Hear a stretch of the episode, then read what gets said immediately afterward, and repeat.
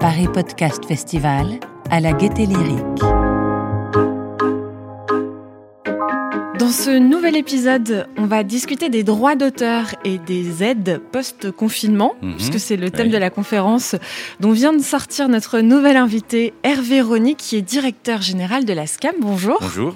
Alors, il y a eu une grande évolution dans le monde du podcast euh, avec la SCAM. Il y a eu des accords passés pour la rémunération des auteurs euh, de podcasts Ouais. natifs. En effet, on est très content parce que nous avons réussi à signer là plusieurs accords euh, à la queue leu. On a, on a inauguré les choses avec Binge.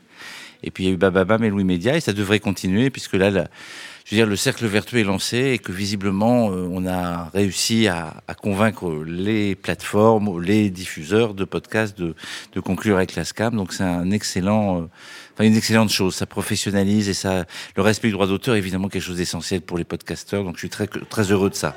Très heureux. Et parmi les premiers accords qui ont été passés, dont vous venez de parler, notamment avec Binge, concrètement, comment est-ce que ça se passe? Qu'est-ce qu'il y a dans ces accords? En fait, on négocie euh, euh, la base, c'est bien de négocier un pourcentage de, sur les revenus de celui qui exploite l'œuvre, qui la diffuse. Donc ça, c'est classique, que ça soit Binge ou TF1 ou France Télévisions, le principe de base est la même. Parce que le principe du droit d'auteur, c'est que l'auteur puisse être rémunéré en fonction de l'exploitation de son œuvre. Donc on ne parle pas du boulot, on ne parle pas du travail lui-même pour réaliser le podcast, on parle de Sa visibilité. de sa visibilité et de son exploitation. Et là, donc, on a négocié un taux sur un chiffre d'affaires. Sauf que aussi, on peut tenir compte aussi de la faible économie des podcasts. Donc, parfois, avant d'arriver, par exemple, au taux maximal, on passe par euh, des, des, des- des systèmes d'abattement, de, de prise en compte de la, de la progressivité du chiffre, de, de l'é- de l'évolution du chiffre d'affaires. On peut même envisager des, des rémunérations forfaitaires dans un premier temps. Donc, on tient compte. Enfin, je crois que c'est important. C'est une petite économie. Donc, là, en l'occurrence, vous vous doutez bien que j'ai pas négocié Binge, qu'on n'a pas négocié Binge ou Louis Média, comme on négocie Netflix ou euh, le renouvellement du contrat de TF1. C'est un petit peu pas pareil. C'est pas la même économie. Mais le principe est le même. C'est vraiment un pourcentage sur le chiffre d'affaires. C'est ça la base des accords que nous signons. Mais ce que je comprends pas, c'est pourquoi est-ce que les accords sont différents d'un producteur à l'autre? Alors d'abord, il faut faire attention quand on signe avec Binge ou avec, on, on signe au titre de leurs activités de diffusion, pas de producteur nécessairement. D'accord. Ils sont pas différents. Par contre, ils peuvent éventuellement avoir des conditions. Des conditions générales sont les mêmes. Les taux sont les mêmes. En revanche, il peut y avoir des appréciations sur le chiffre d'affaires parce que les chiffres d'affaires sont pas les mêmes. Donc, on va tenir compte du point mort, on va tenir compte de certains abattements, mais on ne peut pas discriminer. Inversement, on ne peut pas faire des contrats différents. D'un seul coup, il n'y a pas, je dis n'importe quoi, Binge va pas payer 10% de son chiffre d'affaires et Louis Média 3,5. Ça, c'est pas possible. Voilà, tout le monde doit être rémunéré de la même manière parce sinon, ça veut dire sur le plan juridique que si on n'avait pas les mêmes conditions, on ferait de la discrimination entre les différents opérateurs et ça, ça n'est pas possible. Ce sont donc des contrats qui, con- qui contiennent les mêmes règles économiques. Voilà. Mais euh, pour ceux qui nous écoutent et qui font du podcast, euh, personnellement, j'y ai même été confrontée, donc c'est ça aussi que j'aimerais comprendre. Euh, en tant qu'auteur, journaliste de podcast, on, peut aussi s'inscrire, adhérer à la SCAM pour avoir une rétribution sur, sur œuvres de- qui concernent un podcast natif. Oui, bien sûr, c'est bien pour ça que ce que j'ai expliqué dans l'atelier là dont, dont je sors, c'est que tous les auteurs de podcasts ont intérêt ou les autrices ont intérêt à adhérer à la SCAM. Avec les, soit leurs leurs leurs podcasts sont déjà euh, diffusés par des plateformes ou des opérateurs avec lesquels on a un accord. Et là, dans les deux ans qui viennent, vous parlez, on va répartir de l'argent. Ça, c'est un travail technique. Il faut répartir l'argent qu'on va recevoir. Soit il y a pas encore d'accord, mais adhérer parce que en adhérant et en déclarant vos œuvres, le jour où on a un accord, eh bien, vous êtes déjà dans nos euh, dans nos euh, bases. Voilà, exactement. merci. Et du coup, vous serez rémunéré. Plutôt que, voilà. Donc il faut déclarer les œuvres. C'est vrai que c'est important, on l'a dit. Il faut que tous les podcasteurs déclarent leurs œuvres, même s'ils se disent oui, mais 10 heures, ils n'ont pas un- encore un accord, ils ont pas- peu importe. Les accords, ils interviendront de toute manière, à un moment ou à un autre. On a du, il faut du temps pour négocier tous les accords en même temps. Donc je veux dire, on peut pas tout faire euh, en même temps. J'aimerais bien vous annoncer en même temps que j'ai signé avec euh, les 10, 20, 30 podcasts qui existent, y compris 10 heures, etc. Ça va prendre un peu de temps. Mais en tout cas, il faut, voilà, il faut d'autant plus euh, déclarer son, enfin adhérer et déclarer son œuvre que c'est gratuit en plus.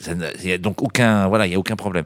Et puis, de temps en temps, ce qui peut se passer, c'est que des œuvres de podcast peuvent être rediffusées sur des, par exemple, des podcasts natifs peuvent être rediffusés sur des, des opérateurs avec lesquels on a un accord. Donc il y, a il y a le replay quand même. Par exemple, il peut y avoir des replays qu'on paye parce que le podcast est rediffusé par un opérateur avec qui on a une radio avec qui reprend un podcast natif. Et là, à ce moment-là, si on a un accord avec la radio, ben on, va, on, va, on va pouvoir rémunérer la rediffusion du podcast parce qu'il y a le web natif, il y a le podcast natif, mais il y a aussi les, les podcasts en replay. Donc, si un podcast natif vient à être diffusé sur une radio FM, hum d'un seul coup, il rentre dans les grilles. voilà, normalement, il doit, ça doit couvrir, il faut qu'on couvre l'accord podcast, absolument. C'est ce qui se passe avec Radio, alors, enfin, ça se passe avec Radio France.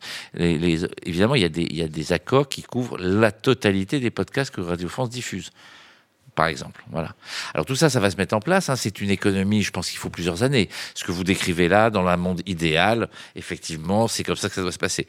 Bon, maintenant, il faut parfois renégocier, euh, faire signer des avenants avec des, accords, des chaînes qu'on a, qu'on avait pour le linéaire, mais dans lequel on n'a pas intégré le podcast. Donc tout ça prend du temps.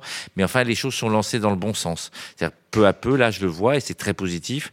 Globalement, tous ces accords sur le respect des droits d'auteur, peu à peu vont, vont, vont être signés, vont se mettre en, en, en, place.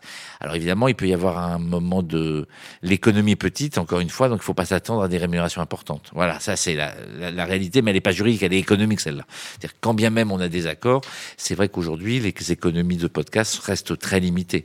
Mais Arte Radio, ça marche depuis 10 ans parce qu'on parle beaucoup là on a découvert les, accords podcast, mais en 2010 c'est déjà un peu vieux. En 2010, on a signé un accord avec Arte Radio. C'était en fait le premier vrai accord podcast. Et là, on verse de l'argent aux auteurs depuis euh, presque dix ans maintenant. Vous nous donnez beaucoup d'espoir à tous ceux bah qui écoutent cette interview. Bientôt, tout le monde sera rémunéré. La SCAM est sur le coup. Oui, la SCAM est sur le coup, exactement. J'espère qu'on fera bien notre boulot, mais on est sur le coup, absolument. Merci Hervé Rony. Dernière question avant de, avant de vous laisser repartir euh, voguer dans le Paris Podcast Festival à la Gaîté Lyrique à Paris. Elle vous sert à quoi votre voix? Ma voix? Ouais. Pourquoi vous me dites ça? Parce Je sais pas, je, vous demande. Disons que j'aime bien faire de la radio, alors j'en aurais bien fait, mais, mais j'en ai pas fait, voilà, c'est dommage, mais sinon ma voix, ma voix, j'aime pas trop m'entendre comme plein de gens, mais souvent on m'en parle, alors je me dis, bon, bah, elle a peut-être un truc, je ne sais pas. Il faut se rapprocher des acteurs du podcast. Voilà, il euh. faut que je vois ça. Faut que je vois ça. Merci beaucoup, c'est encourageant. Voilà, voilà. Merci Il beaucoup. Il serait temps, merci. Au revoir. Alors, votre voix, vous l'avez trouvée?